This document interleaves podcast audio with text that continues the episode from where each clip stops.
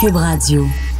Attention, cette émission est laissée à la discrétion de l'auditeur. Les propos et les opinions tenues lors des deux prochaines heures peuvent choquer. Oreilles sensibles s'abstenir.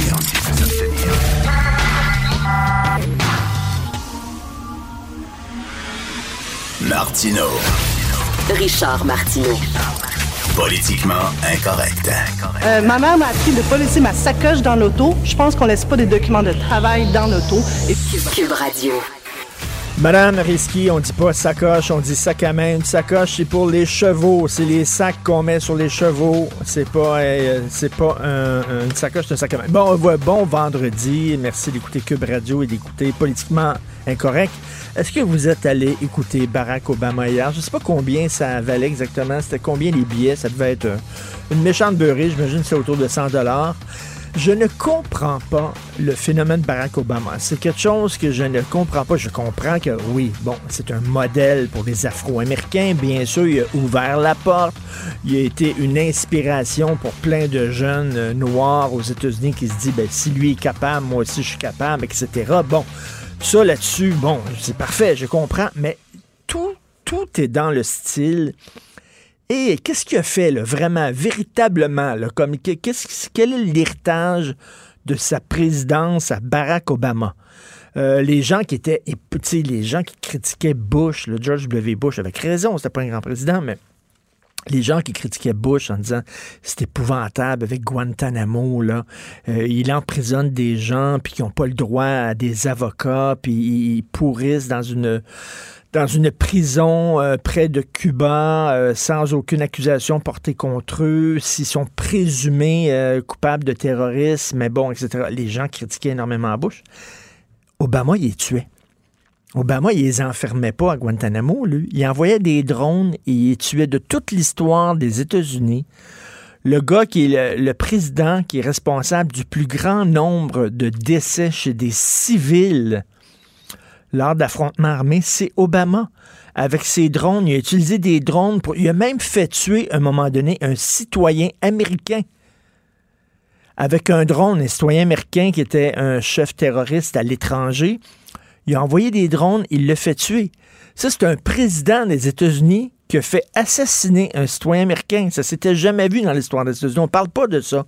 Ah, oh, il est cool, Barack, il est vraiment cool. et les gens qui tripaient sur Barack Obama, c'est ceux qui vont dire la politique, c'est important, c'est important. Il faut arrêter de, parler seulement de, du contenant, il faut parler du contenu aussi. Alors que ces gens-là, ben, au contraire, ils, ont, tripaient rien que sur le style. alors, euh, Mario Dumont, aujourd'hui, c'est super bon, sa chronique, mais vraiment, là, il est vraiment en forme. Sa chronique s'intitule Obama, Trudeau et les lecteurs. Il y a eu un gros texte dans le National Post qui démontre que le fameux, euh, le fameux message de Barack Obama, comme quoi il fallait voter pour Justin Trudeau, ben ça lui a, ça lui a valu la victoire, Justin Trudeau, vraiment. Là, euh, le message de Barack Obama a fait la différence. Euh, et, Mario Dumont dit c'est drôle parce que la petite gogonche qui ont dit c'est vrai, faut voter pour Justin. Puis c'est Barack qui le dit, Barack est tellement cool et tout ça. La petite gogonche qui ont voté pour Justin, les écolos qui ont voté pour Justin, tout ça, ce qu'ils savent pas, c'est que Barack Obama, sous sa présidence, c'est ce que, ce que rappelle Mario Dumont aujourd'hui, sous la présidence de Barack Obama, euh, la production pétrolière américaine s'est accrue de 88 c'était le champion des forages. Il a, rendu les États-Unis indépendants euh, au point de vue énergétique, c'est-à-dire que maintenant, les États-Unis, ils n'achètent plus euh, de pétrole et d'essence de l'Arabie saoudite, entre autres, parce qu'ils sont indépendants, ils produisent leur propre pétrole, et ça grâce à quoi? Bien, grâce à Barack Obama, qui a foré des milliers de puits de gaz et de pétrole de schiste. La production de pétrole des États-Unis, qui avait stagné et même régressé sous l'administration Bush, a augmenté chaque année sous Obama. Alors ça, c'est des faits, là. C'était si... Puis lui, hier, il a dit de l'importance de lutter contre les changements climatiques. Puis il se promenait sur scène, puis il parlait, puis ah, il faut lutter contre les changements climatiques. Mais c'était le king du forage de gaz de schiste. C'était le king du forage de pétrolier. Ah, il dit une affaire, puis il fait autre chose. Donc, la petite gogonche qui a dit, ah, Barack Obama, c'est le fun, faut voter Justin Trudeau, on va voter Justin Trudeau, mais Est-ce que vous savez c'était quoi l'héritage de Barack Obama? Vous le savez pas, vous tripez sur le style et pas sur le contenant. Et euh, autre chose comme contradiction, là, esprit tanné, hockey boomer. C'est la, nouvelle expression maintenant. les jeunes disent ça pour arrêter toute, conversation. Là. Ils n'ont pas d'argument quand ils s'obstinent avec quelqu'un euh, qui est un peu plus vieux. OK, boomer. On a dit, femme ta gueule, boomer. Et ça, c'est les premiers à dire, il faut pas discriminer. C'est pas mauvais de discriminer. Vous n'avez pas le droit de discriminer sur la base de la race, sur la base du sexe, c'est pas beau, sur la base euh, euh, de l'âge, oh que c'est pas beau, mais c'est les premiers à dire femme ta gueule, t'es trop vieux, t'es blanc, puis t'es un homme. Ben, c'est parce que vous n'êtes pas supposément contre la discrimination. Là. Ah, OK, boomer, femme. T'es un homme blanc, femme tailleule. Mais je trouve qu'il y a une contradiction entre les deux. Euh, restez des nôtres un peu plus tard dans l'émission. On va parler avec Mathieu Boccoté d'un truc qui s'est passé en France où on a décidé d'avoir la tête d'un philosophe que je trouve brillant, que j'adore, qui s'appelle Alain Finkielkraut. On a sorti euh, hors contexte un propos qu'il a tenu, une déclaration qu'il a faite dans une émission, puis là, ça tourne en boucle et on essaie d'avoir sa tête et c'est vraiment absolument ignoble. On fait dire à ce gars-là le contraire que ce qu'il avait dit, euh, juste pour pouvoir justement le bannir des ondes.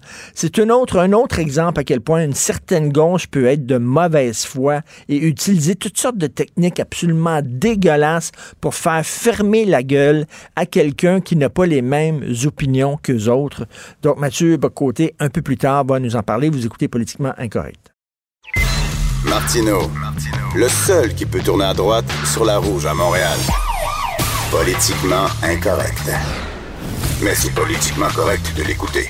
Nous allons parler d'argent, d'économie et de consommation avec Pierre Couture, journaliste à la section Argent du Journal de Montréal, Journal de Québec. Salut Pierre. Salut Richard. Écoute, il y a des problèmes de pénurie de main-d'œuvre partout. Costco a décidé de combattre ce problème en prenant le taureau par les cornes. Quelle pénurie de main-d'œuvre. Moi, j'ai pas entendu parler de ça depuis un petit bout. Je comprends pas.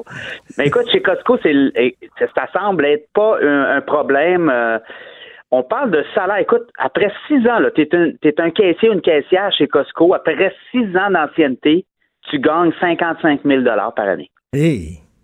Et là, ça fait 28 dollars et 25 euh, dollars. On a rehaussé les salaires récemment pour s'ajuster parce que c'est tout le problème du 15 dollars de l'heure. Hein. Maintenant, le salaire minimum chez Costco, c'est 15 dollars de l'heure. Alors, tout le monde commence à 15. Mais là, si t'es caissier, tu commences plus haut, évidemment.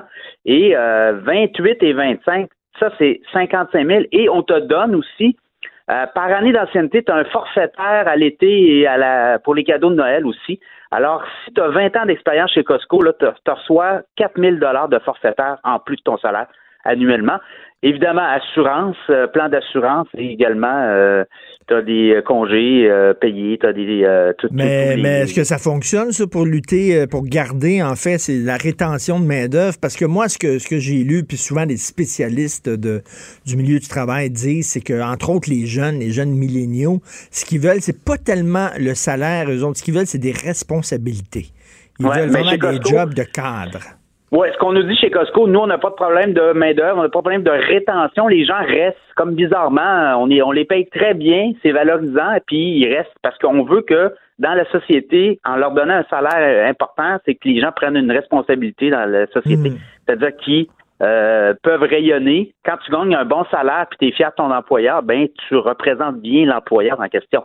Alors pour eux, c'est une philosophie d'entreprise c'est comme ça. Regardez, Costco donne beaucoup aussi à des œuvres de charité.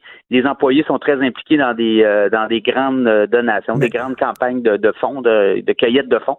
Alors, ça fait partie de la philosophie de l'entreprise. Et je pense il y aurait, euh, pour certains des talents détaillants, il y aurait peut-être intérêt à se à, étudier ce modèle-là. Je trouve ça intéressant dans la mesure où moi, je connais des gens qui travaillent chez Costco depuis 20 ans, puis pour eux, c'est Costco, ils vont mourir au Costco. Là. C'est, c'est vraiment, ils ont l'ADN Costco. Et, quand on va là, regardez-les, ils travaillent fort. Là. Il y a beaucoup de gens, il y a des lignes d'attente, il y a des. Euh, c'est pas toujours un environnement facile, mais eux, pour eux, là, travailler chez Costco, c'est vraiment une fierté. Hey, moi, dire, parce que caissier chez Costco, surtout le week-end, c'est aliénant en tabarnouche. Hein. Ils sont vraiment... Ah oui, il y a du monde, là, Il y a du monde en maudit. T'as pas deux secondes pour respirer, là. Et, Costco, là, tu vois, ils viennent d'ouvrir un nouveau magasin, en fait, qui ont fermé, ils ont fermé Saint-Hubert, ils ont ouvert à Saint-Bruno de Montarville euh, cette semaine. Et là, on, va rouvrir Saint-Hubert pour les entreprises, on va aller à Rimouski. Alors, le détaillant Costco au Canada, ça en était parlé plus tôt euh, dans le mois, là, ben, tu vois, eux sont rendus numéro 2, ils viennent de devancer Walmart. Alors, c'est des, euh, des bonnes nouvelles pour eux. Mais on n'a on a rien pour rien. C'est-à-dire que si l'entreprise paye mieux leurs employés, ben, les consommateurs de chez Costco vont payer plus cher les bébelles qu'ils achètent. C'est sûr et certain. À un moment donné, euh, Costco se retourne vers les clients puis leur fait payer les hausses de salaire qu'ils offrent à leurs employés. Ben, tu as la carte de membre, hein? Faut que tu sois membre. Euh, pour rentrer chez Costco, tu as besoin d'une carte de membre. À l'inverse, si tu regardes euh, les profits faits par Costco, la marge bénéficiaire est 2,5-3% et pas de 35% comme à la SAQ, là. Alors, tu comprends, c'est pas un monopole, Costco. Lui, il doit quand même faire rentrer du monde. Si les gens prennent leur carte de membre puis le modèle est populaire, c'est parce qu'à quelque part, il y a un retour sur l'investissement. Je pense que tout le monde va te le dire. Si on va chez Costco, c'est pour avoir des prix, pour avoir des, des, des, des, euh, des produits de qualité. Puis je pense que Costco est capable. Et, ça fait sa force. Actuellement, c'est un détaillant qui est en forte croissance et ceux qui cherchent comment euh, retenir leurs employés, là, ben, c'est peut-être euh, à regarder comme euh, modèle. Écoute, est-ce que c'est encore payant de vendre du café? Là, le plus gros Starbucks au monde qui vient d'ouvrir ses portes à Chicago. Et tu sais qu'aux États-Unis, bien sûr, n'importe qui qui va aux États-Unis, des fois, tu arrives sur, un coin de rue, puis tu as quasiment quatre Starbucks qui se font faire. chaque coin de rue, c'est un Starbucks. Ça n'a pas de oui, New York, Chicago. Ben Écoute, 35 000 pieds. C'est un ancien magasin Crate, and Barrels. Okay. 4 ou 5 étages. Écoute, là-dessus, tu as 200 employés. Ça devient comme un flagship. Hein? Ça devient comme un magasin vitrine, un peu comme à New York. Alors, euh, Starbucks a décidé d'ouvrir son plus grand magasin de café, 35 000 pieds carrés. Et tu as même un bar à cocktail à café et à thé aux étages. Alors, tu arrives là, tu peux, euh, il y a même une brûlerie, tu peux voir comment ils brûlent le café. Mais c'est plus un spectacle. On s'entend, c'est un magasin de vitrine. Mais le café, écoute, des fois, je me demande, les gens, depuis trois ans, si tu regardes le, prix, parce que le café est, c'est une donnée qui, s'échange à la bourse de Chicago notamment. Le prix du café est en baisse de 30% depuis trois ans. Mais quand on regarde les prix des cafés spécialisés notamment, une hausse de 25% depuis trois ans. Alors, les gens sont encore prêts à payer un café 4 moi, moi ça, me, ça me fait rire. C'est cher, les cafés, là, maintenant. Là, Puis c'est rien qu'un Christy de café, finalement. Là. Moi, je trouve qu'on est en train de virer fou avec les cafés. C'est rien qu'un café. Puis, là, les cafés de spécialité. Puis, tu vois, il y avait un des dragons à l'émission Dragon's Dance euh, à CBC. Il disait, moi, je ne paierai jamais 4 ou 5 pour un café. Ben jamais. Le gars, il est riche. Là. Le gars, il est hyper riche. Il dit, non, moi, ça, je peux pas comprendre. Ça coûte 25 cents à faire un café. Je me le fait chez nous. Alors, tu sais, la mode des cafés, je pense, les gens se sentent bien, vont là, travaillent, prennent un café. Mais, mais, là, là moi, je connaissais un gars qui avait un, petit café à, Outremont et euh, il y avait de la misère parce qu'il y avait plein de jeunes qui arrivent là euh, avec leur ordinateur. Ils têtent un café pendant deux heures, ils prennent un café à deux pièces pendant deux heures, puis ils là. Lui, il a enlevé le, le, Wi-Fi, il a enlevé ça de son, son magasin parce qu'il était plus capable. Puis il n'y a plus personne qui a été. Exactement, exactement. Ils sont allés après ça, ils sont allés dans, un Starbucks. C'est ça, ils se déplacent comme un troupeau qui se déplace. C'est pour ça qu'il faut que tu leur vendes un café à 7 dollars pour être sûr de rentabiliser ton investissement. Alors, il y a ça. Euh, dans le monde du café actuellement, il y a comme une espèce de, de, de courbe inversée, c'est-à-dire que les prix du café baissent à la bourse, mais les prix de café spécialisé. Hey, ça, ça, euh, prend, ça prend 10 minutes maintenant à choisir ton café. Tu sais, avant, tu disais un café, te donnais un café. c'est c'est je veux un café, euh, du lait du lait d'amande ou du lait de vache, euh, du lait de vache, avec beaucoup de mousse ou pas de mousse, pas de mousse, équitable, pas équitable, équitable, table, ouais. Des, des, essences aussi, tu as toutes sortes d'essences que tu peux mettre. double shot, one shot de caféine. Euh, citrouille, pas citrouille, euh, bol ou euh. My God, OK. millionnaire, tu veux nous parler d'un millionnaire vedette chinois? Oui, mon collègue Francis Alain rapporte ça ce matin. NetEase. Personne connaît NetEase, mais en Chine, très connu, c'est le, on pourrait dire le Ubisoft chinois. Ben, il s'installe à Montréal, ouvre un bureau et eux veulent concurrencer les gros du jeu vidéo. Montréal et Québec, là, c'est des villes très reconnues pour le jeu vidéo, écoute, on a un crédit d'impôt qui peut aller jusqu'à 37,5% des salaires. Alors, on comprend qu'ils s'en viennent ici pas pour rien, là. Euh, Ubisoft a compris ça aussi. Euh, 37,5 de- d'un salaire d'un employé est en crédit d'impôt, donc ça, ça vaut la peine et on attire encore des grands joueurs. NetEase veut prendre des parts de marché en Amérique du Nord et vient s'installer à Montréal. Et là, tu parles, c'est quoi, là? C'est William Ding? William Ding. écoute, William un- Ding, c'est-tu, il est en business avec Johnny Dong? Ben, ben, est-ce que William Ding, euh, 23 milliards de fortune personnelle, et lui, c'est une des huitièmes, c'est la huitième euh, plus grande fortune de Chine. Alors lui, il est débarqué hier, il était à Montréal, il est venu euh, jaser avec les journalistes, et, et lui veut carrément prendre euh, le marché des jeux vidéo en Amérique du Nord. En, en Chine, c'est fait, là, déjà, lui, il est un des plus gros, mais lui s'en vient ici conquérir, et là, ben, il ouvre un bureau à Montréal, cherche du monde. Ce sera pas évident non plus, hein. Les travailleurs, là, euh, dans le jeu vidéo, c'est compliqué, hein, et ça complique la vie à d'autres euh, d'autres entreprises qui n'ont pas le crédit d'impôt, mais qui doivent euh, accoter les salaires de ceux qui ont des crédits d'impôt qui sont capables de payer 100 000, 110 000, 120 000. Alors, ça, ça, ça c'est une bonne, un c'est une bonne nouvelle quand même. C'est des créations d'emplois dans un secteur, euh, dans un secteur de pointe, la création de jeux vidéo. C'est très bon. Euh, merci Pierre Couture. On continue bien sûr à te lire dans les pages argent du journal de Montréal, Journal de Québec. Salut. Bon week-end. Salut, Richard. Salut. Politiquement incorrect. À Cube Radio et sur LCN, le commentaire de Richard Martineau avec Jean-François Guérin. Cube Radio.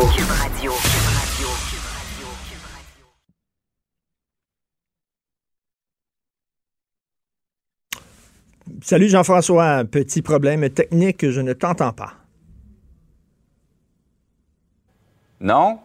Ah, là, je t'entends. Parfait. Non, ça- c'est correct. Bon, OK. On a rétabli la communication.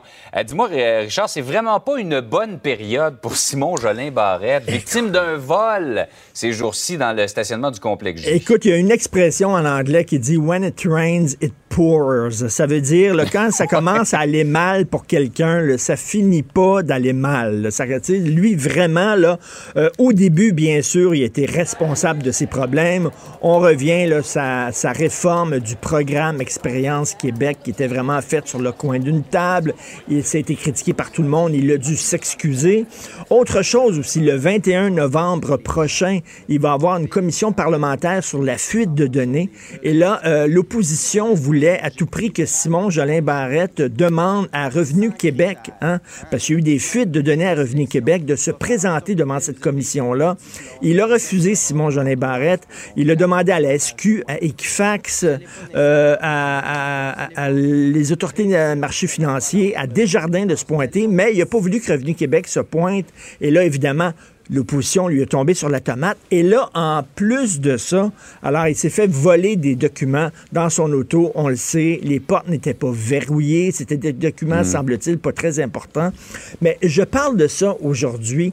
Moi, c'est la réaction de Marois Risky du Parti libéral qui a, qui a dit qu'il manquait de jugement. Puis elle lui a dit Ma mère, moi, m'a toujours dit de ne jamais laisser sa sacoche euh, dans son auto. Par moment, c'est pas une sacoche, c'est un sac à main. Une sacoche, c'est le- les sacs qu'on accroche aux chevaux. Mais bon.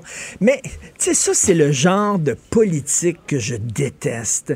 Tu sais, lorsqu'on. et Marois elle est très bonne là-dedans. Elle transforme tout en bataille politique. Tu sais, le gars s'est fait voler. Peut-on, tu sais, il me semble que moi, je sais pas sa mère si elle lui a dit ça, mais ma mère me dit, il faut jamais blâmer les victimes. C'est ça qu'on dit, hein. Quand tu te fais voler, le problème, c'est pas que tu t'es fait voler. Le problème, c'est le voleur. C'est lui le problème. Mais elle, elle a dit non. C'est un manque de jugement de la part de Simon, Simon Jolin Barrette. Puis elle lui est tombée dessus. Elle a transformé. Elle a, essayé, elle a essayé de gagner des points politiques sur finalement un fait divers. C'était pas de la faute de Simon Jolin Barrette. Et ça, c'est ce genre de politique-là qui me. Je pense que les gens sont un peu dégoûtés de ça, là, que tout devient une bataille politique. Là, on va se carrer des points contre l'adversaire. Et même, même Simon Jolin Barrette qui dit Ben voyons donc, je me suis fait voler, c'est pas moi le problème, c'est le gars qui m'a volé. Voyons donc. Alors, euh, mettons, Ouais, c'était la petite L'erreur avait été surtout commise par, je pense, son chauffeur, Ben, hein, qui c'est n'avait pas verrouillé les portes. Son euh, chauffeur et garde du corps. Donc, essayer de, de transformer ça en, en bataille politique et gagner des points Hmm. sur quelqu'un qui avait déjà le genou à terre, j'ai trouvé ça assez petit, assez ordinaire. On va aller voir le non-verbal de Simon Jolin Barrette Ben oui. hier, qui avait l'air de dire vraiment, là, ça va pas bien de ces temps-ci. J'ai hâte que le week-end arrive. C'est ça qui s'était écrit dans ses yeux. là. Oh oui. Hey, on a tout vu euh, dans le métro de Montréal, mais le déluge qu'on a vu hier, là, des, littéralement des glissades d'eau euh, dans la station Square Victoria, c'était quelque chose. Hein? Mais oui, on dirait c'est le complexe Valcartier à Québec, là, là, le, le complexe de jeux d'eau, jeux aquatiques intérieurs. C'était quand même des images assez spectaculaires, ce qui est arrivé hier au Square Victoria. Mais la question que je me pose, parce que là, notre réseau de métro date des années 60, en hein, début des années 60, ça fait quoi, 50 ans? Il y a certaines stations qui sont extrêmement vétustes. Et là, on parle de plusieurs gros projets, comme par exemple le prolongement de la ligne bleue, la fameuse ligne rose, euh, de créer de nouvelles stations de métro. C'est très bien, mais il va falloir aussi, euh, c'est-à-dire entretenir les stations existantes. J'espère qu'on ne fera pas avec le métro ce qu'on a fait avec euh, nos routes parce qu'on aime beaucoup ça, ouvrir de nouvelles autoroutes. C'est très bon pour les photos up. Tu te fais prendre en photo, tu coupes le ruban, une nouvelle autoroute, tout ça. Mais on a laissé notre réseau routier littéralement à l'abandon. On ne l'a pas entretenu, on ne l'a pas retapé. Et ce qui fait que, comme résultat, vous le savez, à Montréal, entre autres, il faut tout faire en même temps. Il faut tout refaire le réseau routier en même temps, ce qui fait que la ville est complètement bloquée. Donc, j'espère, notre réseau de métro est très vétus. C'est très le fun d'avoir de, de nouvelles stations. J'espère qu'on va aussi... Euh, on le fait avec le métro Berry, la station Berry, qu'on va retaper complètement, qu'on va renouveler de fond en comble la, mhm. station Berry. Mais il va falloir faire ça aussi dans certaines stations euh, parce que ça date. 50 hein. ans pour une station de métro, c'est vieux. Oui, et euh, quand on parle du euh, vétuste euh, réseau d'aqueduc de Montréal, faut pas trop se fier à ça non plus. Ça peut arriver à tout moment. tout à fait. Bon week-end, tout le monde. Hey, salut, Richard. Salut, Bonne fin de semaine. Martineau, franchement, même avec les cheveux gris, il reste un animateur très coloré. Politiquement incorrect. Alors avant, lorsqu'on parlait des food courts, euh, pour prendre l'expression française, des aires de restauration, entre autres dans les centres commerciaux, euh, aller manger au food court, euh, c'était vraiment pas le fun. C'était pas bon, c'était de la restauration rapide, c'était de la bouffe qui était dégueulasse. Mais depuis quelques années, les aires de restauration, ça devient... Il y a même des gens qui se rendent dans certains centres commerciaux, même pas pour acheter des affaires, pour aller manger dans le food court. Alors, par exemple, c'est ceux qui sont sur la rive nord, l'aire de restauration du Carrefour Laval, entre autres, c'est super, c'est vraiment excellent. Euh, Centre ils ont refait au complet leur aire de restauration aussi, puis c'est vraiment super bon. Tu un restaurant de Normand Junot, entre autres, c'est très bien. Et là, il y a deux deux food courts qui viennent d'ouvrir à Montréal, le central sur le boulevard Saint-Laurent, près de Sainte-Catherine, et euh, euh, bien sûr euh, le, Time Out Market dans, dans le centre Eaton. Nous allons en parler avec Thierry Darès, blogueur, chroniqueur et critique culinaire au Journal de Montréal, Journal de Québec. Salut Thierry. Bonjour Richard, bon matin. Est-ce que tu as eu la chance d'aller à l'aire de restauration du Rockland? C'est pas mal, c'est vraiment bien. Alors effectivement, j'étais aux trois que tu as nommés, enfin aux quatre même, parce que effectivement, je les ai tous faits, et, et je dois dire que c'est comme une espèce de signal aussi de de Montréal en règle générale qui euh, commence à avoir un rayonnement international. Et puisqu'il y a un rayonnement international, euh, tout le monde veut installer euh, une formule gagnante pour satisfaire la, la gourmandise et la clientèle montréalaise exigeante et qui aussi a un grand rayonnement au niveau de la restauration et des chefs. C'est un peu d'ailleurs le, le, concept du Time Out Market, par exemple, ou euh, un concept qui vient de Lisbonne, au Portugal, qui a eu un très grand succès. Il y a eu un développement sur Londres. Euh, aussi il y a quelques années et dernièrement ils ont voulu développer leur concept aussi en Amérique du Nord, euh, Miami, Chicago, Boston, New York. Mais euh, j'ai eu des commentaires quand même aussi euh, de certaines personnes disant que celui qui vient d'ouvrir à Montréal est peut-être une petite coche au-dessus de, des autres. Ah, Il y a oui. comme l'espèce de souci de vouloir euh, se démarquer par une forme d'excellence et de de marquer le coup entre guillemets et franchement c'est réussi alors comme d'habitude, lorsqu'on est confronté à un truc comme ça, on espère que ça marche que ça marchera et que ça aura un succès dans le temps surtout. Mais écoute, c'est comme à la mode, c'est vraiment, c'est des, airs de restauration funky. Euh, au central, c'est vraiment bien. Moi, je suis pas encore allé au Time Out Market, j'y vais ce week-end, j'ai très hâte d'aller là. Mais c'est quoi, c'est rendu tendance, c'est rendu, avant, là, euh, jamais des jeunes seraient allés manger dans un food court, mais maintenant, ils ont, ils ont changé le concept.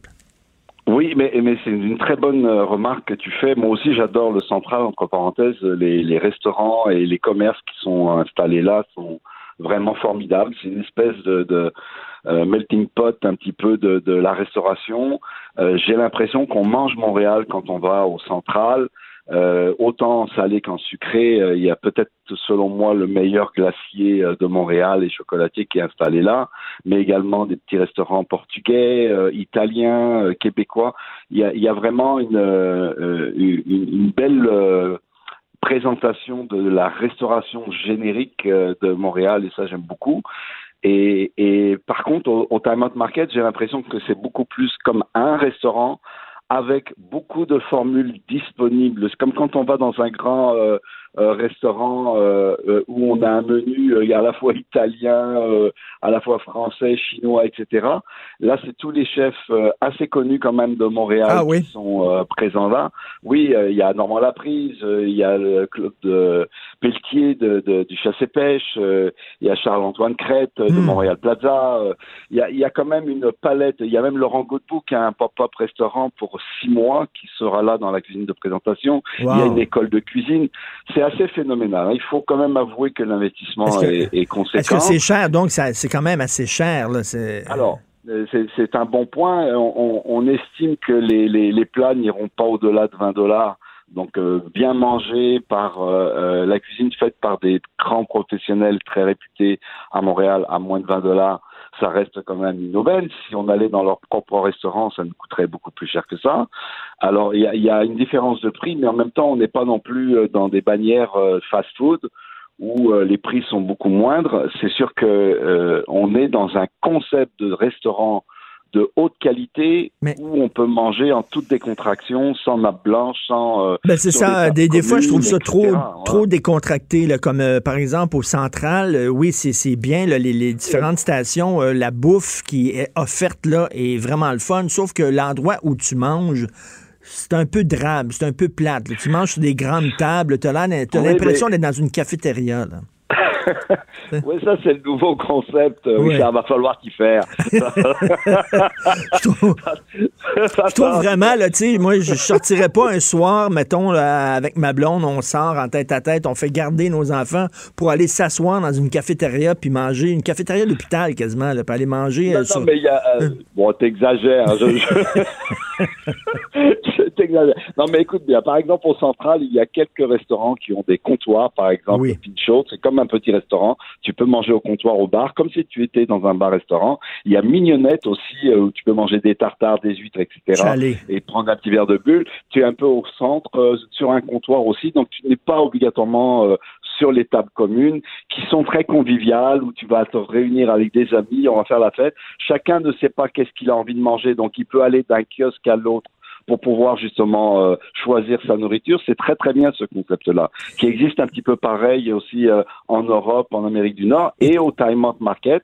Il y a à la fois les grandes tablées aussi, mais également des bars où là c'est un petit peu plus euh, cosy, où Ah. tu peux t'installer et manger avec ton, ton verre de vin et ton, et ton plateau repas. J'ai très hâte d'aller là. Ça a l'air vraiment bien. Écoute, toi qui as, des, as des, as des oreilles qui entendent toutes les rumeurs dans le milieu de la restauration, est-ce que, parce que moi, je suis un fan total, je suis allé à New York et je suis allé à, à- à Paris, à Italie. Bien sûr, le, le- Oui. le- le grand, grand complexe là, de bouffe italienne là, euh, qui est absolument génial. Est-ce que tu penses qu'il y a une Italie qui va ouvrir à un moment donné à Montréal? Alors, et il y a eu, euh, il y a un essai aussi à Toronto euh, dernièrement, parce qu'ils se sont développés un petit peu partout. Mais, mais je sais pas. Je crois qu'on a, on tient quelque chose de particulier où on peut mettre euh, en avant euh, le talent culinaire des chefs d'ici. Montréal est en train de se positionner comme une euh, destination incontournable en Amérique du Nord. Je dirais même peut-être un peu plus que ça. On est en train de préparer le terrain pour ce qui s'en vient dans les prochaines années en 2020-2021. Mais euh, Montréal a une signature culinaire unique et peut-être pas obligatoirement sur un concept d'un, d'un- comme un Italie, je sais pas, peut-être que ça arrivera, mais euh, on va certainement se démarquer de tout le monde en Amérique du Nord par notre formule et nos euh, présentations de restaurants et des chefs et du talent et aussi peut-être la, la façon de faire différent de Montréal. Mm. C'est peut-être ça aussi. Et c'est pour ça d'ailleurs que les euh, propriétaires et les managers de- du Time Out Market ont dit à Montréal, on va le faire, mais on va faire encore mieux parce que Montréal se prête à ça. Et en plus, à Montréal, on mange tellement bien et beau- ça coûte beaucoup moins cher qu'à Toronto, qu'à New York ou qu'à Paris, par exemple. On peut Chicago, manger oui, très Chicago, bien, oui. Ou à hein. Chicago, tout à fait. Ben écoute, euh, je, je vais essayer ça, le Time Out Market ce week-end, et je t'écrirai, euh, je t'enverrai ça euh, par SMS, euh, 45 mes 000 commentaires. pieds carrés de restauration, euh, 45 000 pieds de restauration, c'est quelque chose. T'as de quoi t'y perdre et de manger à tous les euh, kiosques. Ça va te prendre plusieurs jours, Richard. Manger à tous les râteliers. Merci beaucoup, Thierry. Moi qui veux perdre du poids. Bonne journée. Merci, Thierry Darez. Salut. Richard Martineau. Politiquement incorrect. Cube Radio. Hey, la grande visite en studio. Euh, mon ami Steve Fortin, chroniqueur, blogueur au Journal de Montréal, Journal de Québec. On se parle euh, par téléphone, mais là, il est à Montréal, il est ici. Salut en personne. Hey, salut, comment ça va? Ça va bien, mon gars de bois Oui. préféré. Oui, hey, c'est beau, là, la, la neige est tombée. Puis euh, moi, je vais te dire, je suis arrivé à Montréal, j'étais content de voir qu'il y en avait de la neige aussi. Et euh, chez nous, ça tombe, là, c'est c'est vraiment le fun. Puis de, de voir, je sais pas, à chaque année, je continue à aimer ça, de voir quand la forêt se couvre là, de, de, de, de cette neige-là. Écoute, euh, oui, moi, je suis- je suis encore égayé. T'es un vrai gars de bois, toi. Tout à fait, de, de bord en bord. J'ai déjà habité longtemps à Montréal, par contre, mais tu sais, j'aime venir à Montréal, mais on me sortira plus de ma forêt. C'est bien difficile pour moi. Je, je sais pas, je me sens bien là. ton, ton- ton côté sauvage. Oui, puis il faut dire aussi que euh, j'ai une relation assez euh, particulière avec le bois depuis toujours. Euh, mon grand-père, euh, qui était d'origine amérindienne à Ah moitié, oui, puis il m'amenait là tout tout jeune les, les- les premières photos que j'ai de moi. on est sur un vieux tracteur, puis on, on allait, il allait faire son bois, c'était sa façon à lui, tu sais, il travaillait beaucoup, mais euh, les fins de semaine et tout ça, ben c'était son refuge. Puis euh, je sais pas, j'ai adopté ça, Est-ce que tu peux avoir, est-ce que tu peux avoir la, la- la- la certification euh, autochtone? J'ai jamais- hein? Non, euh, j'ai jamais, j'ai jamais voulu La vraiment. certification. Ouais, non, ben la- mais non, j'ai- jamais vraiment été euh, intéressé par, par- tu sais, je, je- je sais d'où je viens et tout ça. Puis non, parce que en fait, pourquoi je, pourquoi je ferais ça? J'ai aucune. Intérêt. non, j'ai pas d'intérêt. Ça, Puis tu sais, je peux pas dire non plus que je peux pas revendiquer là euh, que non. C'est ce que je sais, c'est que par mon grand-père, il y avait ça par contre. Écoute, on va parler, là, euh, tant- tantôt, on va parler du congrès de Québec solidaire qui était ce week-end, mais là, je veux revenir sur l'affaire Don Cherry. Oui. Parce que toi, euh, tu, euh, tu patrouilles, tu, tu- tu regardes pas mal ce qui s'écrit, ce qui se dit dans le reste du Canada, Oui. et c'est ça qui est le fun. Euh, comment c'est perçu, ça, dans le reste du Canada, cette affaire-là? Oui, puis écoute, ce- ce- pendant le- le- les dernières heures, là, j'ai trouvé deux trucs qui sont super intéressants. Premièrement, j'ai déniché, je l'ai partagé sur mes réseaux sociaux, un vieil article de 1992 du Globe and Mail euh, en juin.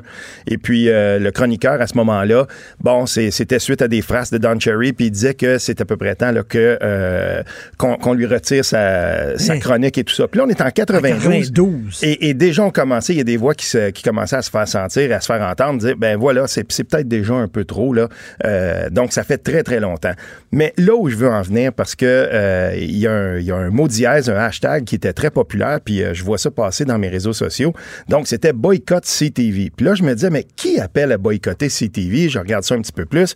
Là, tout à coup, je, je- je m'aperçois qu'il y a une chroniqueuse à une émission euh, de CTV qui s'appelle The, So- The Social. Elle s'appelle Jessica Allen. Puis, dans une discussion, comme elle le fait, parce que c'est une, c'est une dame qui chronique d'opinion. Elle a déjà été à McLean's, euh, au journal McLean's dans le passé, elle est avec Metro maintenant. Euh, et puis, il, il discutait de, de l'affaire Don Cherry, puis elle arrive à dire, selon mon expérience personnelle euh, avec les joueurs de hockey, euh, ce sont pas des gens très réfléchis, c'est souvent des garçons blancs, puis euh, et elle a continué comme ça et elle disait, euh, euh, ils sont, ils ont, ils ont, ils ont de la difficulté, euh, ils ont de la difficulté avec l'introspection, puis elle a continué en tout cas. C'est les gros clichés. les gros gros les clichés. gros clichés, là. Et, et non seulement ça, elle disait aussi, euh, ils étaient pas très, très gentils. They, they weren't very, very nice. Puis là, je regardais, j'ai réécouté le segment, je suis allé, j'ai réussi à trouver le segment et tout ça. Bien entendu, le réseau CTV s'est excusé. Elle a elle-même ensuite publié euh, euh, une excuse où elle disait, ben c'est mon expérience personnelle, j'aurais pas dû euh, traiter de mon expérience personnelle comme ça. Ça a été perçu ensuite comme si tous les joueurs de hockey étaient comme ça. Ben oui. Là, ce qui s'est passé, c'est que dans le Canada anglais, il y a des gens qui, euh, qui, ont, qui ont une grande charge émotive qui se sont indignés. Tu te souviens de l'accident à Humboldt en Saskatchewan avec... Ben oui. euh, bon, ben là, il y, a des, il y a des parents de ces joueurs-là qui ont dit, ah oui, vraiment, c'est ce que vous pensez des joueurs de hockey. Donc, il y a une très grande, il y a une lourde charge émotive. Et, et ce qui est en train de se passer présentement avec cette histoire-là, c'est que on pouvait s'en attendre. Il y a un grand clivage euh, qui, qui se crée. Il y a des gens qui continuent à appuyer Don Cherry. Il y en a un, là, c'est pas le moindre, là, je veux dire, euh, Bobby Orr ce matin qui a dit, ben écoute, moi, Bobby je- Orr? Oui, qui est sorti puis qui a dit, ben moi, je trouve ça dé- déplorable comment on a fait ça. Et je te le donne en mille, sur le site de Vétérans Canada, les anciens combattants, ben on a publié une forme de... de, de- on disait, ben nous, on, on- ce, ne sont pas nos... On, on accepte, puis on est, on est reconnaissant de ce que fait John Cherry pour la Fondation des vétérans, mais euh, on se dissocie de ses propos. La section commentaires a été fermée. Écoute, il y avait trop de gens qui appuyaient finalement Don Cherry. Et, ce qui se passe avec ça, c'est qu'on crée un gros clivage. Y là, il y a de plus en plus de gens, il y en a beaucoup, en tout cas beaucoup plus que ce que j'aurais imaginé, qui disent, ben, on est d'accord avec Don Cherry. Puis de l'autre côté, ben, euh, c'est normal aussi, il y, a, y beaucoup de gens qui disent, ben, ça fait longtemps que ce bonhomme-là aurait pu dû être en onde. Puis moi, personnellement, je me range plutôt du côté de ceux qui se disent, ben, s'il avait que parlé de hockey, ce gars-là, ça aurait été. Tu sais, il y avait un angle d'analyse sur le hockey. Moi, j'étais pas d'accord avec ça. Je l'aime pas. c'est ça, quand, quand, quand, lui, lui, lui, il, il aimait ça quand, ben, dans l'époque de John Ferguson, puis tout ça, là, avec des goons à la glace, Oui. ça. il a le droit. Oui. Il a le droit, lui, le hockey plus européen, le hockey, le beau jeu, puis tout ça, Oui. il trouve ça plate. Il a le droit. On n'est peut-être pas d'accord avec lui. Mais là, à un moment donné, il a demandé les boycotts puis les renvois de tout le monde parce qu'on n'est Ah, pas ben d'accord là. avec leurs opinions. C'est un peu tanné d'être ça. Oui, puis ça va, ça va un peu trop loin de ce côté-là parce que, euh, mais on- on- il faut s'en attendre. On est dans une ère de rectitude euh, où, où il y a à peu près, on peut plus, à peu- on peut plus rien dire. peut rien dire. Et, et j'ai entendu pas mal de monde à micro fermé là. Euh, tu sais, j'ai- la chance de jouer au hockey avec une couple de gars qui ont joué dans le junior majeur, puis les gars disaient, tu sais. C'était-tu si grave que ça? Mais tu peux pas le dire, ça. Faut que tu fasses attention si tu dis ça, parce que si tu dis c'est pas si grave que ça, ensuite on va t'accuser, on va dire oui, mais euh, ben c'est ça, t'es d'accord avec lui, ou euh, tu, tu te rends oui. pas compte de hey, ça n'a pas de bon sens de dire these people ou euh, tu sais ceux qui. Mais il, il y a C'était niaiseux ce qu'il dit. C'était vraiment épais, là. mais à, à la limite, là, je veux dire, quand j'ai commencé à regarder, puis euh, c'est facile, de- on tape euh, Don Cherry sur YouTube, puis là maintenant, il y a plein de gens qui ont fait des clips avec tous les rants, les différentes euh, montées de lait qu'il avait fait Don Cherry. Il a dit des choses bien pires que ça dans le passé. Je veux dire, c'était absolument abominable. Quand il avait parlé du dossier Eric Lindros en 91, là, c'était vraiment, vraiment dur ce qu'il disait sur les Québécois puis sur le Québec. Là. À un moment donné, Ron McLean, son espèce de faire-valoir avec lui, il avait dit Mais franchement, euh, Éric Lindros a dit qu'il viendrait jouer à Montréal. Tu sais, C'était pas contre le Québec, c'était contre les Nordiques, l'administration des Nordiques. Il décollerait pas Don Cherry. C'était contre les Québécois. Il y en avait va- tu sais, viscéralement contre les Québécois. Et, et je me dis, il a passé à travers cette tempête-là. Ben oui. Et, et celle qui vient de se passer de la vie de bien des Ben- personnes, ils se disent ben c'était-tu vraiment si pire que ce qu'il avait fait? Ben on Mais dû finalement, parce, que c'est parce qu'il a pas vu, il a pas vu que le vent a tourné, puis que tu peux bâcher ces Québécois, c'est accepté au Canada anglais, mais Mhm. quand, euh, critiquer les immigrants. Là, là la, la ligne, ils ont tracé les Canadiens anglais une ligne dans le sable, puis ils Ouais. l'ont traversée. C'est-à-dire, tu sais, c'était comme correct de, de, de bâcher ces Québécois. C'était, il était, il était, écoute, il était à la télévision nationale, puis on le laissait bâcher. Pourquoi? Parce qu'il rapportait de l'argent, il rapportait des codes d'écoute. Oui, ben, on se souviendra qu'on avait, essayé de tasser ce segment-là. On voulait faire d'autres choses. On voulait ramener euh, George euh, Stroumboulopoulos à un moment donné pour prendre la place de Ron McLean. On voulait rajeunir tout ça. Le problème, c'est que le hockey, c'est encore un, c'est encore un, c'est, une grosse drive, ça, dans le Canada anglais. Puis Hockey Night in Canada, c'est gros, ça. Il y a encore des gens, il y a, une grosse demande pour ça. Puis c'est probablement un des shows les plus écoutés, là, qui rassemble les gens. Ben, bien entendu, si tu tiens des propos comme ça, parce que, on va se le dire, là, il- il- il- quand, quand il commençait, dès qu'il débarquait un peu là, du, du- du côté du hockey, quand il commençait à parler un peu des, des choses sociales, ben Don Cherry se mettait les pieds d'un plat. Mais pourquoi il parlait fois. de ça? C'était une émission sur le hockey. Pourquoi il, commen- il commençait à commenter la politique puis ces affaires-là, des trucs de On même? arrivait au jour du souvenir, puis il voulait s'assurer, il voulait dire... Parce que ce qu'il disait, en essence, lui, il habitait à Mississauga, puis il disait, ben moi, quand je sors dans Toronto, ou dans Mississauga, des gens qui portent le, le, là, ben, il n'en voyait pas.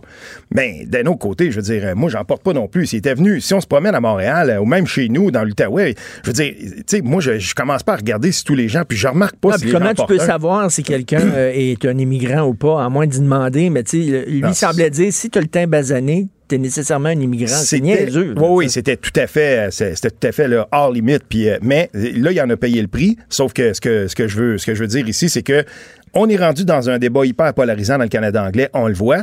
Puis euh, il aurait dû éclairer bien avant parce que si on avait vraiment voulu euh, Ben le- le- lui faire payer ou il- qu'il y ait une caution à ce qu'il disait, ben, on l'aurait fait dans le temps qu'il Le racisme anti-québécois est un racisme acceptable. c'est le dernier, je l'ai souvent écrit, c'est le dernier rempart acceptable du mépris parce que Ouais. euh, on le voit, on le constate souvent, puis c'est très triste de voir ça, mais euh, honnêtement, là, je, pe- je pense que dans ce côté-là, on a, on a juste à regarder comment certains politiciens canadiens, canadiens anglais se comportent. On peut demander un boycott des trucs québécois, puis ça, on va faire ça, puis on dirait qu'il n'y a pas de, de limite à ça, mais franchement, on n'accepterait pas ça si c'était d'autres gens. Écoute, qu'est-ce qui se passe au sein de Québec solidaire? C'était le congrès ce week-end. Non, Euh, ça s'en vient, c'est le ah, week-end. C'est ce week-end prochain. C'est ce week-end qui s'en vient, oui. Puis euh, j'ai été déçu avant, euh, euh, comme membre d'Option nationale, à un moment donné, on avait transféré mon membership à Québec solidaire. J'aimais ça.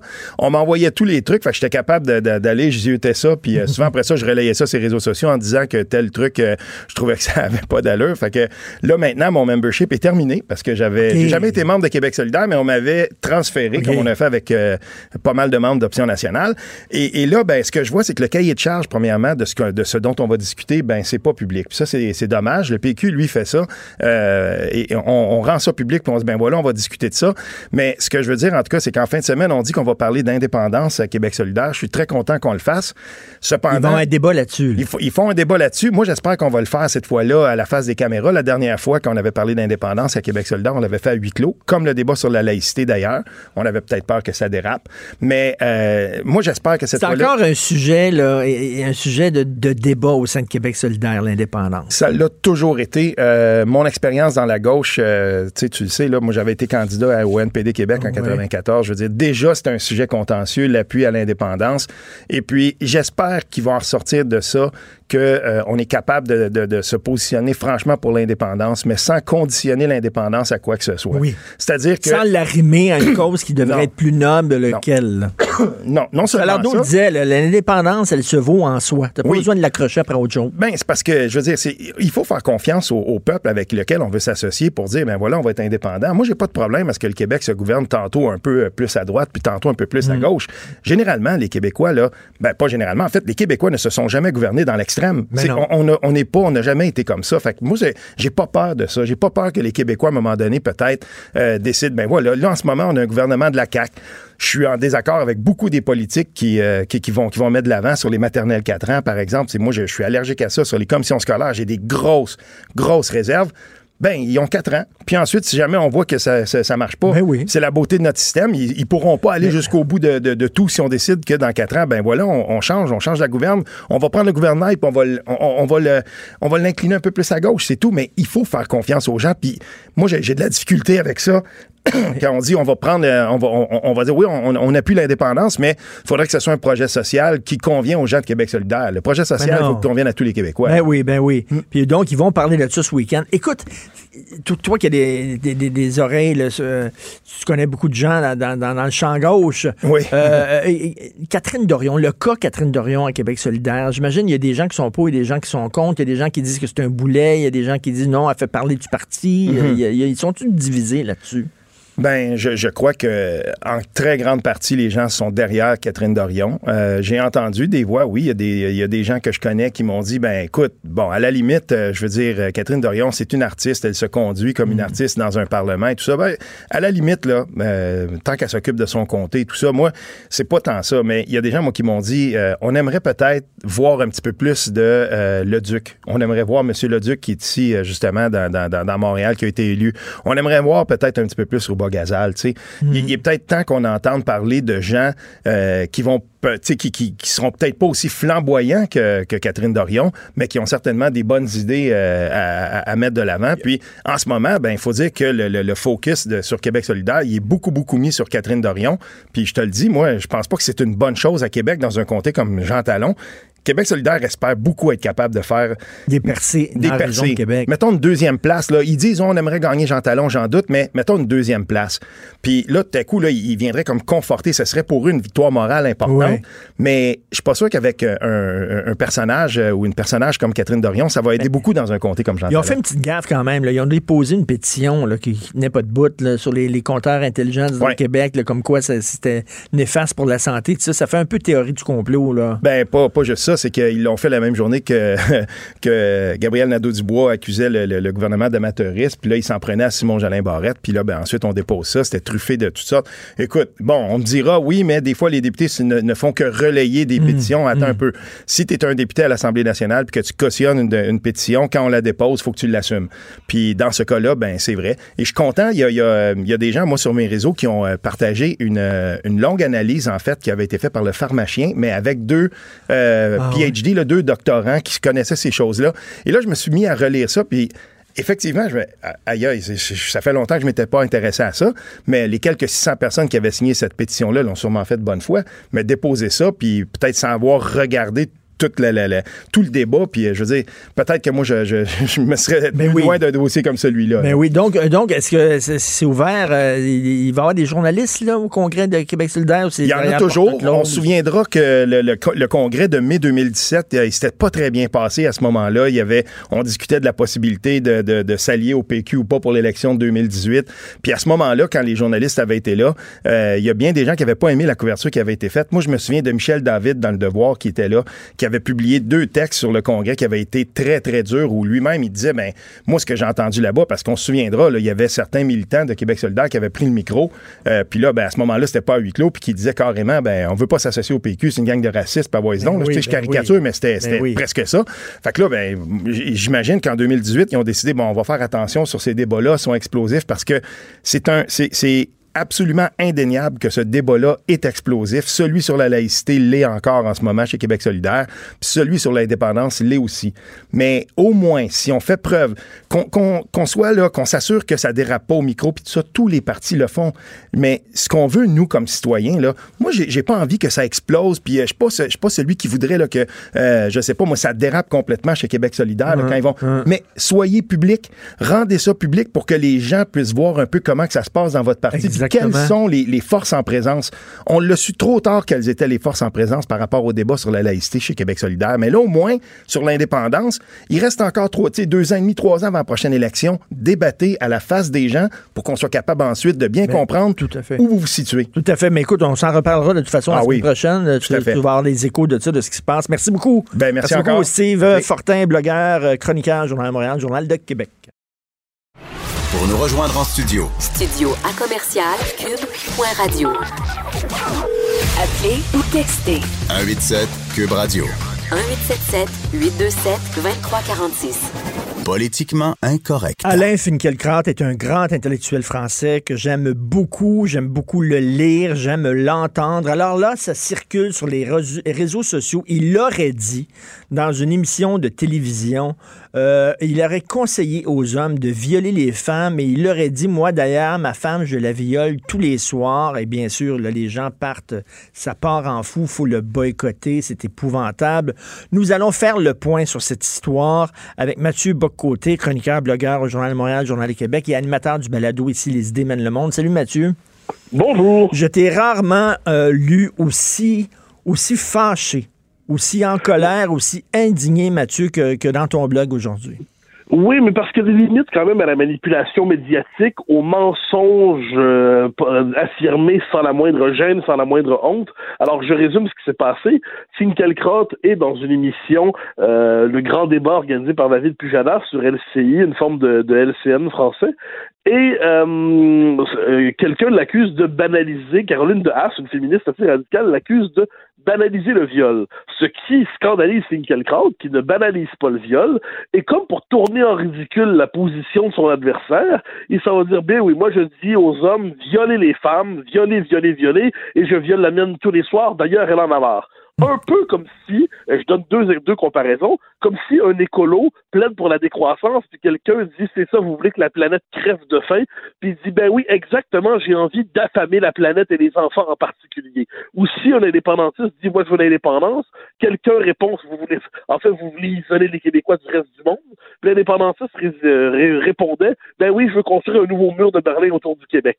Et là, c'est comme si dans le petit système Twitter, eh bien, l'indépendantiste, on l'accusait euh, je sais pas, Boc Côté veut construire un mur de Berlin autour du Québec. Ou encore, euh, Steven Guilbeault veut affamer les enfants. Et bien là, hier, c'était Sigdelkraut euh, appelle au viol des femmes. C'est absurde. C'était du second degré. C'était de l'ironie. C'était une manière de ridiculiser l'adversaire pour les positions qu'il nous prête.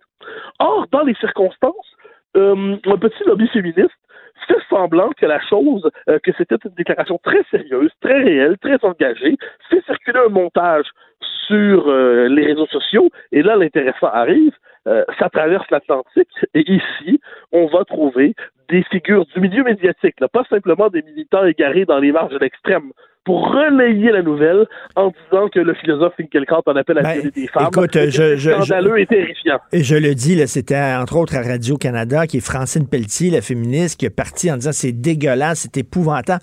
Et, il, est en train de dire aux hommes de violer les femmes. J'écoute, je doute même qu'elle ait vu vraiment euh, ce l'extrait, le, vidéo. Je pense qu'elle parlait parce qu'elle avait lu des trucs passés sur Twitter.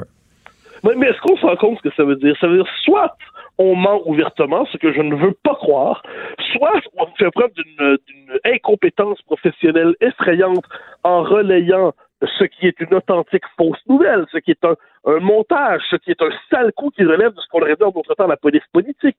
C'est-à-dire, on prend un, extrait de, de 12 secondes, on le décontextualise, on l'arrache à son contexte, et ensuite on le jette dans l'opinion publique en disant voilà ce qu'il a dit, alors que c'est le contraire de son propos. Et là, c'est relayé par des gens, je le redis, qui sont des professionnels de l'information, sans la moindre gêne, sans la moindre honte, euh, alors qu'en France, j'ai l'impression que beaucoup d'adversaires de Finkielkraut ont vu l'ensemble de la séquence, c'est une accusation débile, c'est une accusation grossière. Mais ici, on a des gens qui, apparemment, sont des défenseurs du vrai journalisme, apparemment s'indignent devant la prolifération des fake news, mais dès qu'il s'agit de relayer une saloperie sur un mmh. philosophe qu'ils n'aiment pas, sont prêts à la relayer sans vérifier, sans le moins de souci de vérification, pour le plaisir de jeter de la boue sur quelqu'un qu'ils n'aiment pas. Exactement. Personnellement, je trouve que ça relève de la manipulation médiatique ou alors de l'incompétence crasse. Et dans un cas comme dans l'autre, c'est inacceptable. Tout à fait, tout à fait. Et là, lui, il disait, là, il disait, euh, parce que remettre ça en contexte, il disait bien sûr que le viol, on est contre, mais là, avec le concept de culture du viol, on transforme tout en viol. La galanterie est une forme de viol, la séduction est une forme de viol, un regard est une forme de viol. Et elle, elle a dit, ben c'est ça, vous banalisez le viol en disant ça. Mais elle dit, ben oui, je banalise le viol. Ben oui, moi, je dis aux hommes de violer leurs femmes. Moi, je viole. C'était ironique. Il faut vraiment être un imbécile pour croire qu'il disait ça. Oui, mais voilà, c'est ça qui est scandaleux, c'est-à-dire que on le sait, on regarde ça, on peut penser ensuite que c'est de mauvais goût, on peut penser que c'est de la mauvaise ironie, on peut penser que c'est du second degré euh, mal euh, mal présenté, on peut penser tout ça, mais on ne peut pas penser que c'est pas du second degré, on ne peut pas penser que c'est pas de l'ironie. Si on prend la peine d'écouter la séance minimalement, ce qu'on devrait faire si on veut se prononcer sur le sujet minimalement, eh bien, on est obligé de dire ah ouais, effectivement, c'est pas du tout ce qu'il a dit. Donc, comment peut-on, lorsqu'on est journaliste dans un grand média ou sur les la radio des euh, comment peut-on relayer ça avec des stickers, puis c'est inacceptable, puis on est rendu là, puis comment hostile alors que, je le redis, si on prend la peine de regarder, on, voit le contraire. Mais là, c'est là qu'on voit comment la, fameuse question des fake news, elle est bien relative. Hein. C'est-à-dire quand il s'agit de relayer un bobard, une saloperie, hmm. sur quelqu'un qu'on n'aime pas, le sens éthique tend à fondre rapidement. Tout à fait. Et là, on se permet justement de se lancer, de lancer de la boîte.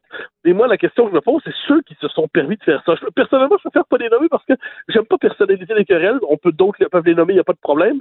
Euh, j'espère qu'ils vont avoir la politesse, la défense, le bon sens, l'honneur de s'excuser. Mais, mais euh, je te, je te, je te fais. Je te fais une prédiction. Ce week-end, Cassivi écrit là-dessus. Je suis convaincu dans la presse, il va écrire là-dessus. Regardez, regardez, un des philosophes préférés de Mathieu Bock-Côté, de la droite au Québec. Regardez, c'est ce genre de, c'est ce genre de fréquentation intellectuelle qu'ils ont. Mais je vais retourner la proposition. Euh, Marc, Marc euh, puisqu'il est nommé, n'a pas encore écrit là-dessus. Je peux donc supposer qu'il a eu, il va avoir le temps de s'informer. Et je suppose que Marc Cassivi, je, je, crois que je, je n'ai avec lui que des désaccords, mais j'ose croire que c'est un journaliste euh, honnête. Je- je- J'aime pas du tout ce qu'il écrit en général, mais je pense pas que c'est quelqu'un qui est fondamentalement... euh, je, je devine qu'il y a- il croit que la vérité c'est important dans le journalisme. Sachant cela, ne se laissant pas emporter par l'émotion, ne, il n'est pas à 24 heures près de la controverse, il n'est pas à 12 heures près de la controverse, il n'est pas à quelques minutes près de la controverse, voire quelques journées, je devine qu'il ne reviendra pas là-dessus. Parce qu'il sait désormais que c'est faux. Et j'ose croire que tous ceux qui ont eu le 24 heures de distance, que dit le 24 les quelques minutes nécessaires pour regarder le, le, le débat, le- l'échange sur LCI, ne reviendront pas là-dessus. Est-ce que la ballonne, est-ce que la ballonne s'est dégonflée en France? On a vu que même le journal Libération, qui est très à gauche, qui est pas un journal ami de Finkielkraut, l'a défendu en disant, ben là, regardez le vidéo, vous allez voir. Est-ce que, parce que moi, j'avais peur, j'adore son émission Réplique, que j'écoute euh, religieusement depuis des années à France Culture. J'avais peur qu'il y ait un appel au boycott et qu'il perde Ah, sa job. Il y en a eu un, il y a eu un appel pour, pour le virer de France Culture. Mais là, c'est qu'à un moment donné, si on doit virer des gens de leur tribune, euh, dès qu'il dès qu'il y a une manipulation, un coup monté contre eux, dès qu'il y a une tentative claire de manipulation d'opinion, on va finir par virer tout le monde. Et, euh, et c'est pour ça que là-dessus, je pense qu'on doit développer, les, les grands médias devraient servir à ça, à, à garder un peu de, de distance par rapport à ce qui semble être la rumeur du jour sur Internet. Euh, il me semble qu'il devrait avoir quelque chose comme une forme de distance professionnelle, de sens de la réserve, ne serait-ce que pour savoir de quoi on parle. Ne serait-ce que pour cela. Ensuite, si euh, tel ou tel journaliste veut dire euh, mauvais goût, manque de... euh, bah, puis en plus, on est en désaccord avec lui sur la culture du viol, qu'on parte tout ça, il n'y a pas de problème, ça relève du débat. Mais ça relève du débat euh, civilisé. Mais, mais dire de quelqu'un qui a dit le contraire de ce qu'il a dit, faire... Ouais, ouais, c'est dégueulasse. son propos, ça, j'essaie de voir comment quelqu'un qui se respecte peut faire ça sans avoir soudainement honte.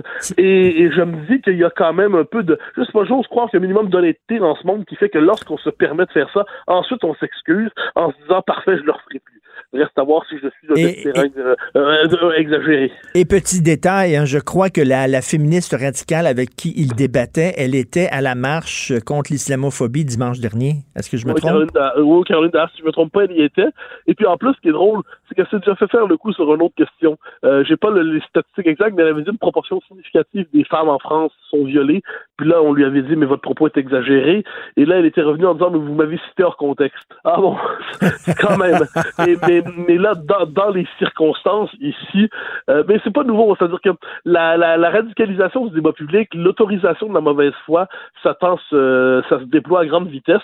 Il faut juste pas oublier que je pense c'était mercredi ou mardi en France, François Hollande, l'ancien président de la République, devait faire une conférence à la faculté de droit de Lille. Et non seulement des militaires d'extrême gauche l'en ont empêché, mais en plus on a déchiré les livres qu'il devait vendre. Déchiré les livres. C'est une forme, c'est le visage nouveau de l'autodafé. Eh bien, devant cela, faut voir qu'une forme de fanatisme qui s'installe, et avec ce fanatisme, tous les coups sont permis.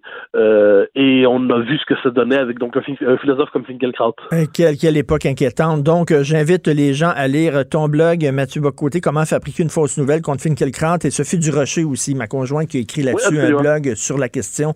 Merci beaucoup, Mathieu. Au, au grand plaisir, au revoir. Bon week-end. Politiquement incorrect. Joignez-vous à la discussion.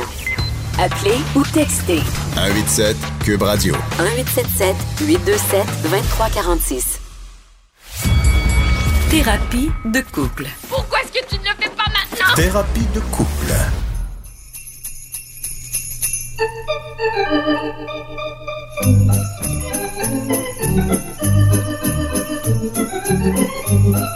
OK, ça, c'est ce qui nous rapproche. C'est ce que j'aime de toi, entre autres.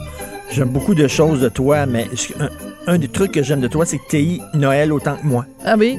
Bonjour, Richard. Allô? Tu Noël autant je, que moi. je déteste Noël et c'est toujours délicat de dire ça euh, publiquement parce qu'il y a plein de gens qui aiment Noël et qui en font vraiment comme une, une religion. Tu sais, c'est comme il y a la secte des Noëlites et quand toi t'es un anti-Noélite, ben t'es vraiment euh, frappé d'un anathème. Puis ça, c'est vraiment c'est donc je fais toujours très attention. Je mets vraiment trois quatre mitaines de Noël puis tu sais je marche sur des des eggnog pour être sûr de pas faire de peine à qui que ce soit. C'est que je ne comprends pas l'intérêt de Noël. Pour moi, c'est le moment de l'année où les gens sont les plus hypocrites. Les gens vont à la messe de Noël alors que le reste de l'année, ils se contrefoutent complètement du petit Jésus. Euh, les gens disent, ah, c'est effrayant, la surconsommation, puis tout ça, puis il faut la simplicité volontaire, puis en as-tu vraiment besoin? Puis là, arrive Noël, puis là, ils dépensent des, des centaines et des centaines de dollars pour des bébelles que de toute façon, on n'utilisera plus deux jours plus tard. Et le gros cliché à propos de Noël, c'est, ah, c'est la fête de la famille c'est tellement important de se rassembler. Puis quand tu parles aux gens au mois de janvier, tu dis, puis c'était comment le temps des fêtes? Ah, c'était effrayant.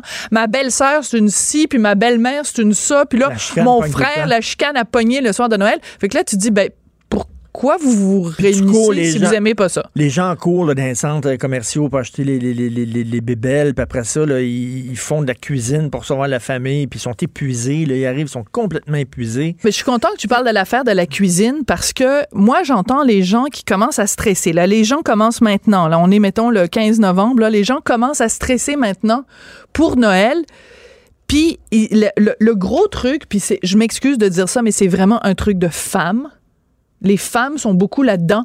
Ah, oh, mon qui c'est qui m'a préparé pour le souper de Noël? Puis là, on reçoit du monde le 23, puis le 24, puis le 25, puis le 26. Oui, mais arrêtez de stresser avec ça. Il y a personne qui s'attend à ce que vous prépariez vos petites entrées, rouler dans le machin chose, puis que vous fassiez euh, cuire votre dinde de telle façon. Puis, ah, mon Dieu, faut penser aux gens qui sont sans gluten, puis les vegans, puis les végétariens, puis ça. Moi, je lis beaucoup de magazines féminins, OK? J'adore lire des magazines féminins. Et dans le temps des fêtes, c'est absolument infernal. C'est préparer vos petites bouchées, puis tu là, tu lis la description, ça prend trois heures. Préparez vos trucs un mois à l'avance, puis faites-les congeler. C'est la folie furieuse. On peut-tu avoir juste un Noël simple? Mais tu sais, tu sais que Faites venir de la pizza à Noël. Tu sais qu'il y a des gens qui ont des Noëls réussis, qui aiment ça, puis qui ont du fun, puis qui, Je sais pas comment à Noël. C'est pas vrai là, que ce qu'on dit, là, c'est une version des choses. Mais je connais des gens qui ont des Noëls en famille, puis c'est tripant, puis ils se font des, des cadeaux, puis ils ont du fun. Mais moi, j'aime pas ça. J'aime pas l'esthétique de Noël. J'aime l'Halloween. c'est parce que non, mais j'aime t'es raciste anti-rouge et vert. J'aime l'Halloween. J'aime, à la limite, Pâques. Je trouve ça le fun, les œufs cachés en chocolat, puis on fait ça à notre fils, puis ça. J'aime Pâques parce qu'en même temps, c'est le printemps, puis tout ça. J'ai les chansons de Noël. J'ai le, le, bonhomme du Père Noël. C'était créé, d'ailleurs, c'est une fête qui a été créée par Coca-Cola. J'ai le, le, rouge et le vert. J'ai tout. Je comprends pas le concept de l'arbre de Noël. Écoute, c'est très drôle parce que l'autre jour, j'écoutais euh, une autre station de radio euh, que Cube. Et oui, je m'en confesse, des fois, ça m'arrive. Et il y avait Joël Legendre qui racontait, parce qu'il a sorti, oh Richard, il a sorti euh, un album de Noël il y a plusieurs années de ça. Et il racontait que même lui, il est tanné de son propre album, de, Noël. C'est pour te dire, tu sais, parce que là, je regardais dans les, euh, je reçois un communiqué de presse récemment, il y a Isabelle Boulay là qui sort un album de Noël. Tous les artistes se sentent obligés de faire un album de Noël. À un moment donné, combien de versions tu peux avoir de Santa Claus is Coming to Town? J'ai vu maman embrasser le Père Noël. Je, puis en plus, maintenant, avec les affaires non genrées, ça prend. J'ai vu maman embrasser la personne de Noël. Et, ça peut pas être le Père Noël. Moi, ma, pas ma haine de Noël, mais mon, mon, désintérêt de Noël et mon indifférence date peut-être, je l'ai déjà raconté, mais mon père était Père Noël. Hmm. Mon père, euh, pour gagner euh, un peu de sous pendant le temps des fêtes, il était, tu sais, les bonhommes, quand vous allez au centre d'achat, puis le, bonhomme qui est Père Noël là, dans le centre d'achat, c'était mon père. Mon hmm. père a fait ça pendant des années, donc tout le temps des fêtes, il était pas là. Il était, il était dans les centres commerciaux, puis tout ça. Puis j'ai jamais cru au Père Noël parce hmm. qu'il se déguisait devant nous autres, puis c'est nous autres qui le maquillaient. On lui maquillait ses joues rouges, puis tout ça. C'est ça qui s'est passé. C'est mon traumatisme d'enfant. Mais ça ferait un beau livre. de là. Ça ferait un beau livre pour l'enfant. Mon père était le Père Noël. Fait que moi puis ma soeur, on le maquillait. On le maquillait. Puis... Noël était mon père. Richard, tu peux pas faire ça parce que tu donnes à un enfant un livre qui dit Mon père, c'est le Père Noël, mais les enfants, ils croient au Père Noël. Fait que là, si tu leur dis que le Père Noël, finalement, c'est quelqu'un qui se maquille, qui se grime, puis qui se met euh, Mais une perruque. C'est une bonne chose de mentir à son enfant puis d'y faire croire des qui a le droit, qui, a, le droit, de faire ça? À des enfants à qui l'on ment. oui. Quand on a appris à... Oui, je savais que tu t'en allais là. Quand on a appris je savais que tu t'en allais là. Noël n'existait pas, il était tellement OK, attends, non, il faut le raconter. Il était en calvaire. Il était fâché. Là. Écoute, je m'en souviendrai. Genre, vous m'avez fait, euh, m'avez raconté ça pendant des années, puis c'est même pas vrai. Écoute, je, je raconte ça, mais c'est vraiment pas drôle. Puis, en tout cas, mais on devrait pas rire. Mais écoute, à, à l'époque, on habitait, euh, maintenant, on habite une maison de, de, de plein pied, mais là, il y avait, il y, a- on, il y avait un escalier qui menait à l'étage, qui menait aux chambres. Puis bon, on a assis notre fils dans le salon, devant. Écoute, je sais pas si je ris ou si je pleure en ce moment parce que c'est vraiment, c'est vraiment, on a brisé le cœur de notre enfant et notre enfant, je le vois, notre fils installé dans le petit canapé blanc avec l'arbre de Noël derrière. Et là, toi et moi, on lui dit, ben tu sais, on a quelque chose à te dire puis bon, euh, Père Noël, ben c'est papa puis c'est maman, c'est nous les cadeaux. Parce que là, ça Écoute, commençait à son école, il y a des gens qui commençaient à dire il existe pas, il existe. Puis là, lui, il s'est posé des questions, puis demandé il existe-tu, il existe pas? Puis là, on s'est regardé, puis on a dit ok, il est peut-être temps de dire, là, parce qu'il va se faire niaiser à l'école s'il croit encore au Père Noël, puis les gens vont dire ouais, non, ça existe On pas. parle de quel âge? Il y avait quel âge? là? Parce que j'ai Ah, le même souci pas. présentement. Honnêtement, euh, je- Sept- 7 ans, 6 Sept ans, ans. 7 ans peut-être. hein? Ben, de toute façon, il était à l'école.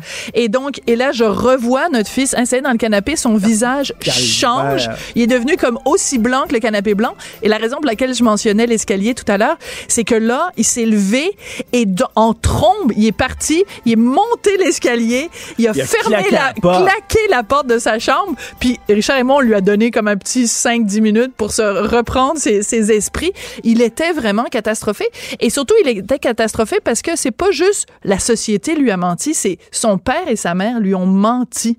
Et je Oui. pense que c'est ça quand un enfant, tu lui dis que le Père Noël n'existe pas, c'est que c'est toi qui lui dis que ça fait six ans que tu te fous de sa gueule. Finalement, Oui. c'est ça que tu es en train de Mais dire à pense- ton enfant. Je pense, lui, c'est sa fierté. C'est pas vraiment là que ses rêves étaient. C'est que c'est sa fierté. Hey, J'ai embarqué là-dedans, mais tabarnouche. Oui. Alors après, le jour où il a fallu qu'on lui dise que Dieu n'existait pas, c'était plus difficile. On mettait le, le, le verre de lait là, qui, qui, qui Oui, on faisait vide, tout. Puis le biscuit là, qui avait été croqué. Là, puis on Aviez-vous un- une cheminée au moins? Oui, Oui, on, on avait avait une une cheminée. Maintenant, on en a plus. D'ailleurs, je sais pas ce qu'on va faire cette année. On va, va- je- où on va accrocher les bas. On va les accrocher sur le sur Il l'ordinateur en pas le. d'arbre. Ah non, c'est pas vrai ça. On fait un, un arbre cette Ah. année. Eh, écoute, c'est pas vrai. Avec tout l'argent que j'ai dépensé pour acheter des décorations pour l'arbre de Noël. Alors, on ferait- Attends, pourquoi on ferait un arbre de Noël? Ben parce que c'est joli. Un arbre de Noël, c'est joli. Ça, ça, par contre, là, c'est le seul moment où j'aime euh, ce- cette fête-là. C'est quand on, on s'installe. euh, puis euh, les- les- l'année dernière, on l'avait fait avec une de tes deux filles, avec notre fils. Et c'était un beau moment. Ça, j'avoue que c'était un beau moment de famille. On met, toi, tu mets toujours l'album de Peanuts, là? Oui, de Oui, Charlie Brown. c'est la Le- seule, le- euh, L'album de Noël de Charlie Brown est le seul album de Noël que je C'est le seul album que, que t'aimes. Et là, on installe. Nous, on a un faux, un faux sapin. Parce que, tu sais, C'est un autre débat, ça, ouais. Euh, Non, le vrai ou euh, les Ben, étoiles? le, le v- le vrai, j'adore ça. Moi, je les aime, bon. je les aime argentés, là, tu sais, vraiment cheap. Comme là. tes cheveux? Arge- oui, Mets toutes tes lumières sur la tête, argentés, là. Comme... L'arbre de Noël Silver Fox. En tout cas, bref. L'arbre de Noël couleur Richard Martineau. Alors donc, on a un, un- un arbre de Noël. Il est au sous-sol. Hein? Je- si jamais tu le cherches, il est au sous-sol. Et là, on s'installe donc avec la fille de Richard et notre fils. Et là, tu sais, c'est comme on met les petites décorations puis tout ça. Puis évidemment, il y a toujours un moment donné où on s'engueule en, en faisant... puis il y a quelqu'un qui casse une boule. Puis là, le- Richard fait ses blagues. Ah, moi, j'aime ça, les grosses boules. Il y a toujours un moment où tu dis ça.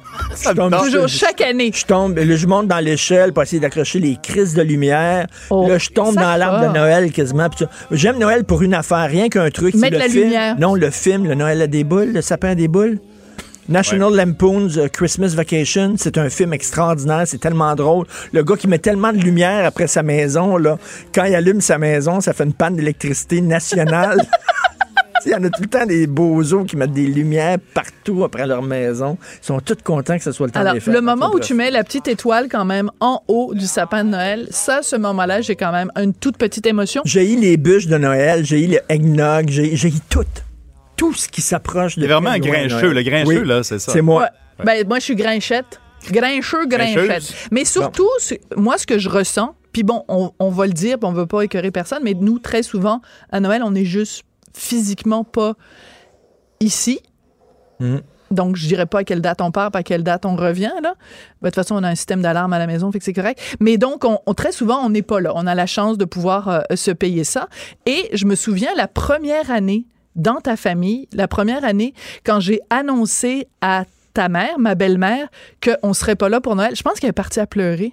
C'est possible? Elle trouvait ça dur. Elle trouvait ça vraiment difficile parce que pour là. elle, serez pas là Noël, dans le temps des c'est- fêtes. Non, ça le dans le sud. on lui avait, c'était vraiment là, je lui avais pris un, un couteau puis j'avais rentré dans le cœur, ça aurait pas fait, ça aurait fait pareil. C'est vrai que c'est, tu sais, ils ils vieillissent puis euh, ils, veulent, ils veulent être avec leurs, euh, leurs Bon, enfants. ça, c'est un autre truc, OK? Moi, là, c'est c'est une date dans le calendrier. On peut fêter Noël le 19, on peut fêter le Nouvel An le 8 janvier. C'est pas la même affaire. Ben, Mais l'Halloween, c'est le date. 1er novembre, c'est pas grave. Ben voilà, exactement. ça, ben oui. Et de toute façon, Le jour de l'an, c'est c'est difficile à changer. Jésus, Jésus est venu au monde le 25 Oui. décembre. Il n'est Ben pas oui, venu au, nom, au monde le Bethléem. 19. Écoute, une tradition par contre que j'adore, puis ça c'est mon côté euh, français, c'est mon côté parce que je suis née en France, c'est que moi ce que j'adore, c'est la galette des rois. Fêter la nouvelle année. Ça, euh, c'est le 6 décembre. Accueillir, 6 Non? janvier. Euh, 6 janvier, 6 oui, janvier. 6 janvier. Euh, la galette des rois, là, le, le plus jeune membre de la famille doit aller en dessous de la table. Oh. On découpe la galette. Et, ben oui, parce que tu savais pas, Fred? OK, Ah alors, ouais, le il faut plus que tu jeune. fasses le gâteau. C'est toi qui fais le gâteau avec Ben non, euh, Hey, ouais. tu fous, toi. Je m'en vais dans une pâtisserie, puis là, j'achète euh, des galettes des rois. Ouais. Et là, tu découpes les morceaux. Et la raison pour laquelle il y a le plus jeune membre de la famille doit aller en dessous de la table, c'est que quand tu découpes les morceaux, c'est le- la personne qui est en dessous de la table dit Bon, ben ça, c'est un gâteau pour euh, tonton Richard ou euh, tante Sophie ou euh, euh, grand-maman euh, Huguette et tout. Et là, on distribue les trucs parce qu'il y a une fève dans un des morceaux de la galette. Et donc, la raison pour laquelle il y a quelqu'un en dessous de la table, c'est qu'il est innocent parce que c'est le plus jeune de la famille et en plus il voit pas donc il voit si jamais la fève apparaît dans le petit triangle ben là il va il, il dirait c'est qui qui va avoir la fève Puis là, C'est tu une es en dessous de la table. Oui, c'est Mélange très, les miettes aussi qui tombent. C'est ça. c'est parce que c'est bon la galette des rois Puis tu vois les, les, les, les, les- les belles jambes de ta tante cute. Puis t'es en dessous de la table. et ça finit toujours la même affaire avec Des Martineau boules ou des jambes, quelque chose. en dessous de la table. ça finit toujours en dessous de la table avec Ben, quand même, mais quand Et même. ça c'est un bon punch pour son Mais émission mes plus beaux, mes plus beaux souvenirs d'enfance, c'est quand même qu'on faisait des gros parties de Noël avec mes oncles, mes tantes, mes cousins, mes cousines. il va parler des gang, bottes dans le euh, la baignoire, il va parler des manteaux de fourrure sur le Tu lit. dormais dans le manteau de fourrure. Oh mais non, mais c'est vrai. Non, mais Richard, c'est comme ça fait 17 ans que je te connais, puis tu réponds toujours les mêmes Ben, c'est anecdotes. vrai, mais Essaie c'est- de c'était beau. renouveler ton stock Mais d'anecdotes. je peux pas changer mes souvenirs d'enfance pour te faire plaisir. C'est ça, mes Ouais, souvenirs d'enfance. C'est vrai. C'est vrai que les bottes dans la Tu peux pas avoir des souvenirs d'enfance différents chaque année, Christy. Bon. OK, on t'écoute tantôt. Ouais, OK, Grinch. Brian.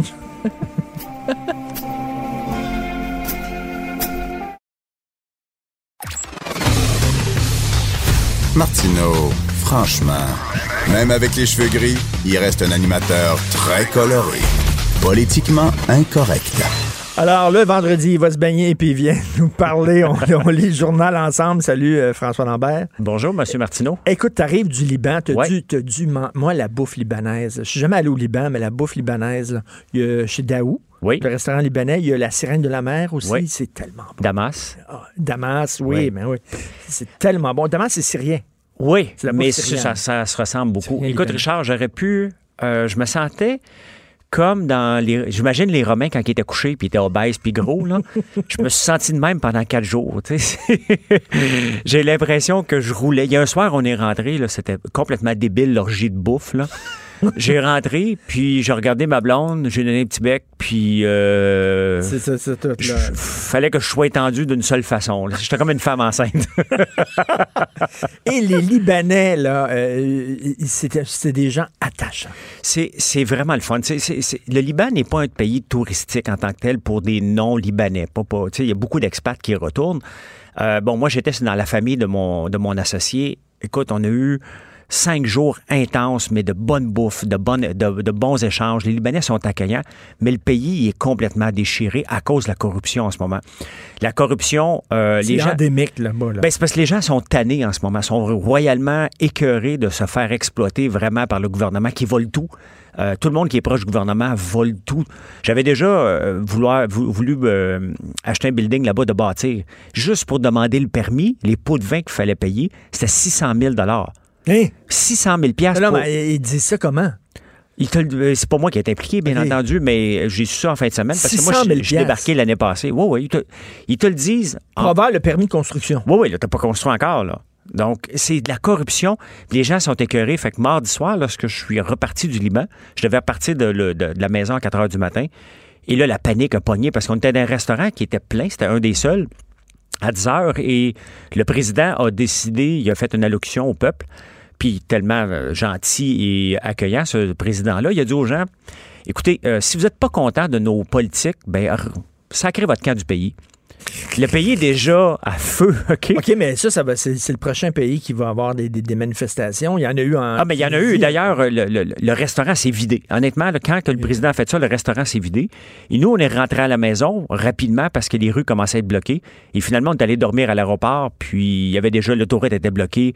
Euh, C'était bloqué partout. C'est un pays qui, qui s'en sortira jamais. La réalité, c'est qu'ils s'en sortiront jamais, ce pays-là. Le- le- le- Dans le taux de corruption, ça fait partie de la culture. Mais ça fait partie de la culture. Puis le problème en ce moment, c'est qu'il y a juste des vieux ou des jeunes. La classe euh, qui rapporte, donc les gens entre 25 et 50 ans, euh, ont tous sacré leur camp du pays parce qu'ils peuvent pas vivre là-bas. Ils peuvent Ah, pas travailler. oui. C'est triste, mais c'est un pays qui est le fun à visiter. Il faisait 30 degrés. Mais paraît, il paraît que c'est un des plus beaux mondes. Ouais. Ma blonde euh, est allée euh, souvent au Liban, puis elle dit, tu t'as la mer, t'as les pentes de ski, tout, là. C'est, c'est Oui, mais ça, c'était vraiment le running gang libanais parce que tout le monde euh, au Liban, ils, ils se font à croire qu'ils vont, ils vont skier le matin puis l'après-midi, ils vont aller à la Oui. plage. C'est possible, mais il n'y a personne qui fait ça.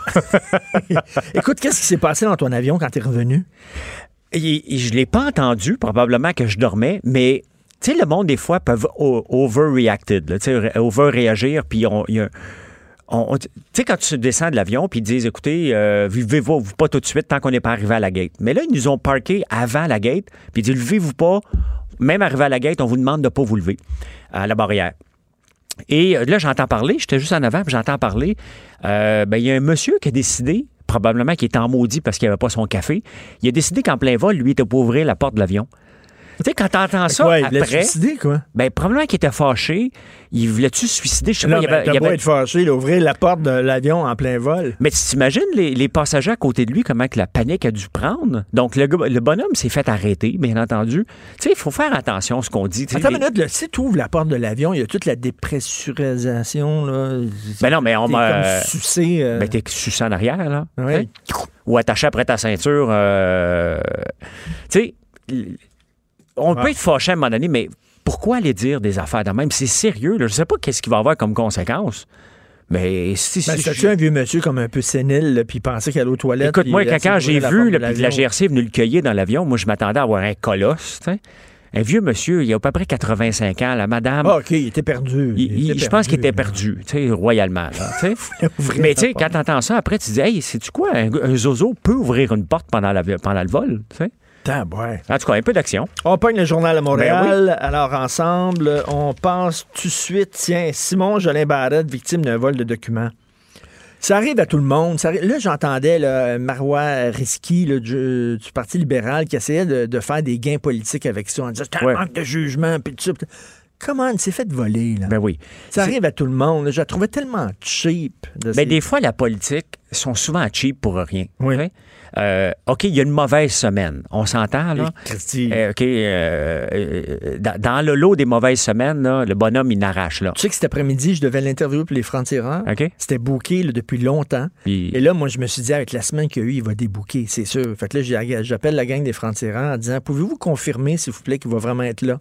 Avant hier, ils, ils m'écrivent, c'est confirmé, il va être là. Je dis, malgré la semaine qu'il y a eu, oui, il va être là.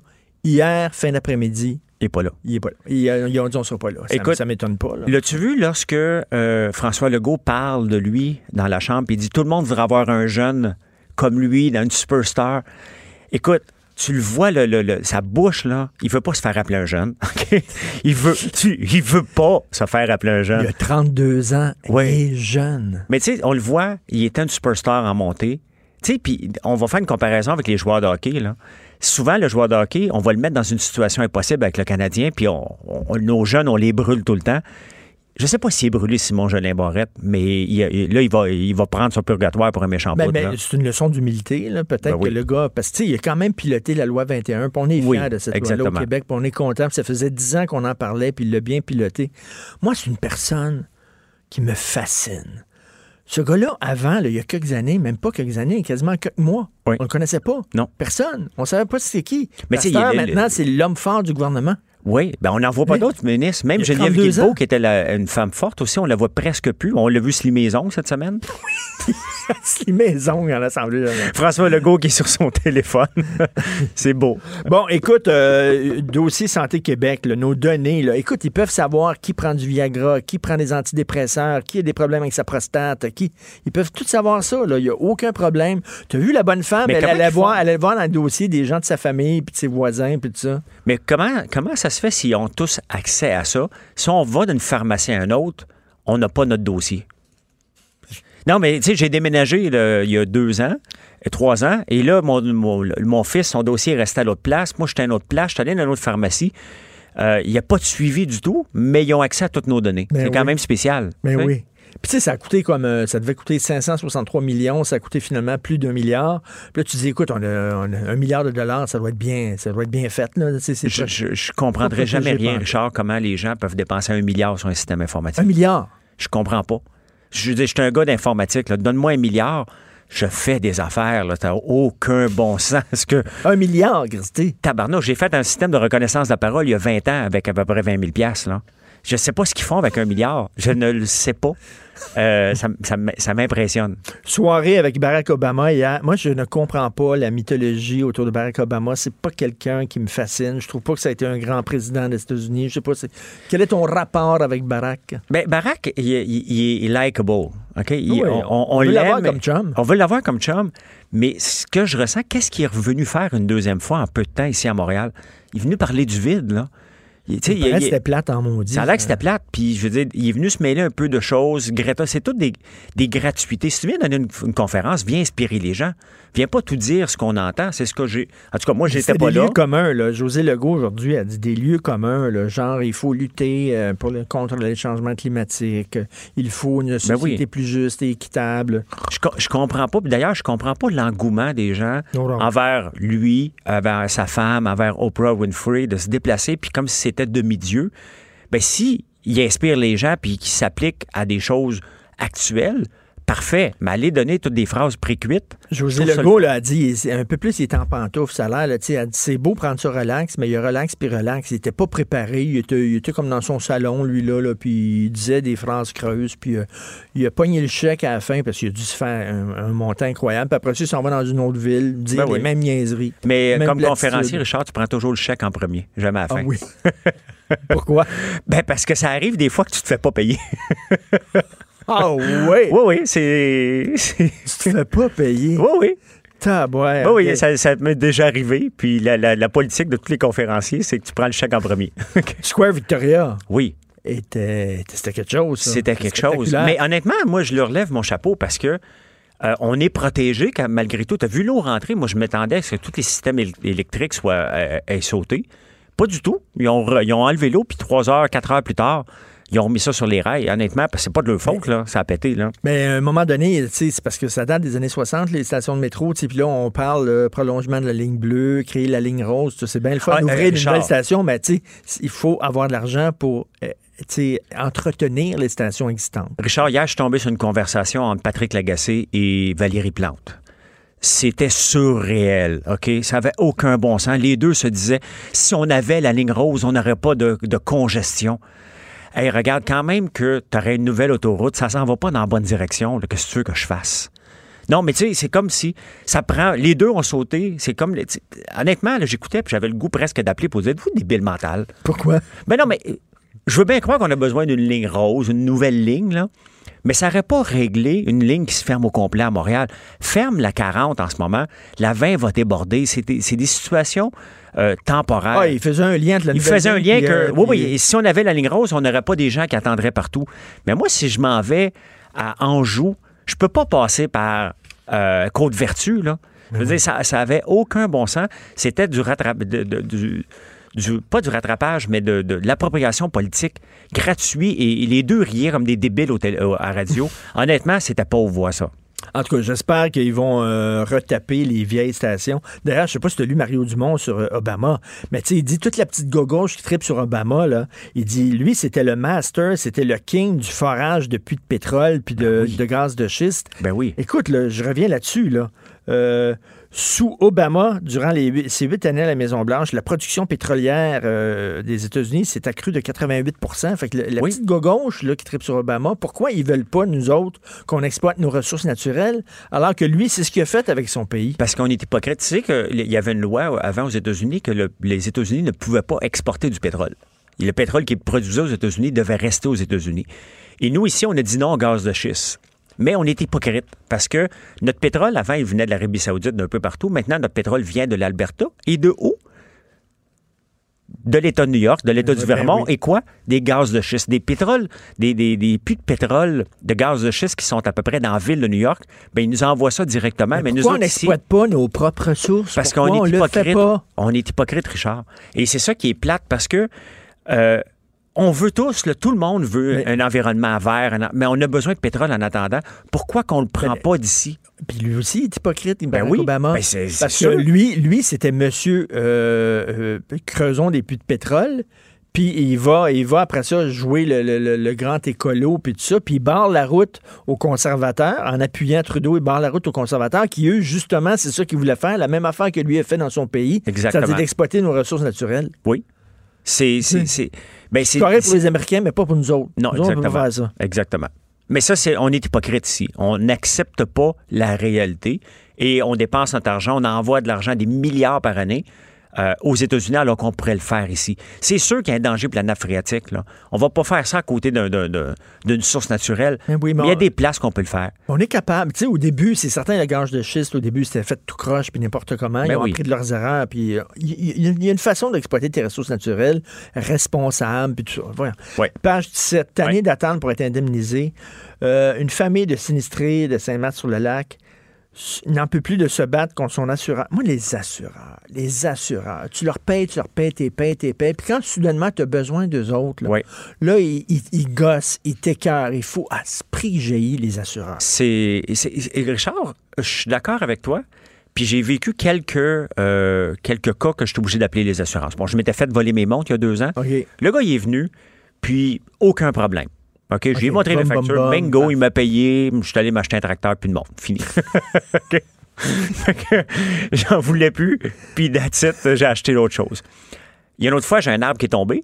Encore là, les T'avais assurances... payé un tes chums pour qu'il vo- vole tes montres, quoi? Non, non, non, c'est- ok. C'est- je l'aurais, sabonné pareil. Je tenais à ces mondes-là, mais bon, ils ont été volés. Puis, je viens de changer d'auto. Puis, tu sais que lorsque tu vends, tu achètes une nouvelle auto, tu prends, tu vas passer, tu achètes avec le vendeur, puis après ça, tu passes avec l'autre personne Oui, oui, qui, essaie de te savonner. Ben oui. Fait qu'il y a trois ans, je m'étais fait avoir un peu. J'avais acheté une assurance pour avoir des dommages jusqu'à 5000 pièces. J'ai à peu près 5000 pièces de dommages, une poxy, une autre affaire, tu sais. Fait que j'arrive euh, pour remettre mon camion, puis je dis, ben, on va passer ça là-dessus. Ah non, non, ça couvre pas ça. Ah, ça, ça, ça, Puis cinq minutes après, il y a le culot de me reproposer la même assurance. Je dis, tu veux-tu rire de moi, toi? Non, non, mais regarde, je viens de Là, payer. il arrive là, avec les, les petites affaires en bas, là, tout petit que ça prend loupe, puis regarde, ça couvre. euh, on Oui. couvre, mais sauf telle affaire, telle affaire, telle affaire, telle affaire, telle affaire, telle affaire, telle affaire. Exactement. Mais dans le cas de Saint-Marc-sur-le-Lac, c'est que c'est problématique. Et c'est- parce que techniquement, ils ne sont pas protégés contre les inondations. Et c'est là qu'est toute la problématique, qui est long. Mais bon, les gens sont mal pris, les gens sont pauvres et ils sont mal pris. Ils doivent courir après des assureurs qui ne veulent pas payer. Écoute, euh, page 16, encore du recyclage aux poubelles. C'est pas tout le monde qui recycle. là. Tu sais, mais, mais on sait-tu vraiment là, quoi mettre dans notre bac à recyclage ou pas? Je le sais pas il faut, il, faut, temps, il faut tout nettoyer. Il y a des gens qui prennent leurs affaires en plastique puis jettent ça là-dedans, mais si c'est souillé, il faut que tu nettoies là, ton, ton truc avant de le mettre dans le bac de recyclage. Ouais. Là, ça a l'air qu'il y a plein de gens qui sacent encore plein d'affaires euh, qui pourraient se recycler, ils sacent ça dans les poubelles. Oui. Ben, Toi, c'est pas clair qu'est-ce que tu mets dans un bac de recyclage. Moi, je, je sais pas vraiment tout, là. Moi des non fois, il y a des affaires, mettons, là, je sais pas, euh, papier aluminium. Oui. Tu sais, je prends une feuille de papier aluminium, dessus, euh, bon, un reste de, de bouffe, là. Puis là, bon, Il reste du fromage. Non, mais papier aluminium, tu mets, tu mets ça dans le truc de recyclage? Moi, je le mets. poubelle? Ça va-tu là? Je sais pas. Moi, je le mets. Je le sais pas. Tu sais, je me sens toujours mal. Hugo, ça va-tu, le papier aluminium, ça va dans le recyclage?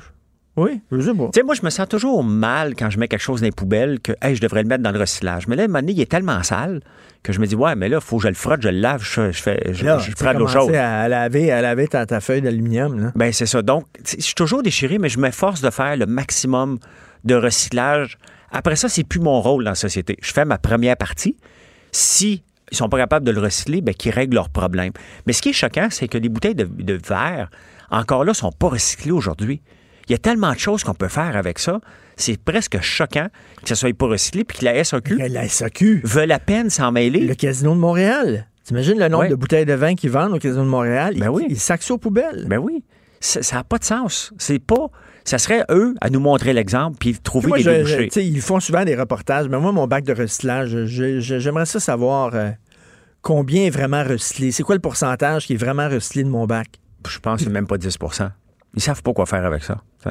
On mélange des bouteilles de bière avec euh, des, euh, des bouteilles de vin, avec euh, du carton, il, y a, du. il y a une journaliste, à un moment donné, du Journal de Montréal, récemment, s'est fait embaucher là, dans un centre de recyclage, un centre de tri. Là, Ouais. elle dit, souvent, les gens, les affaires sont sales, ça passe à toute vitesse devant Ouais, toi. j'ai vu ça, ouais. Puis là, il faut que, euh, il faut que tu les enlèves, puis ça.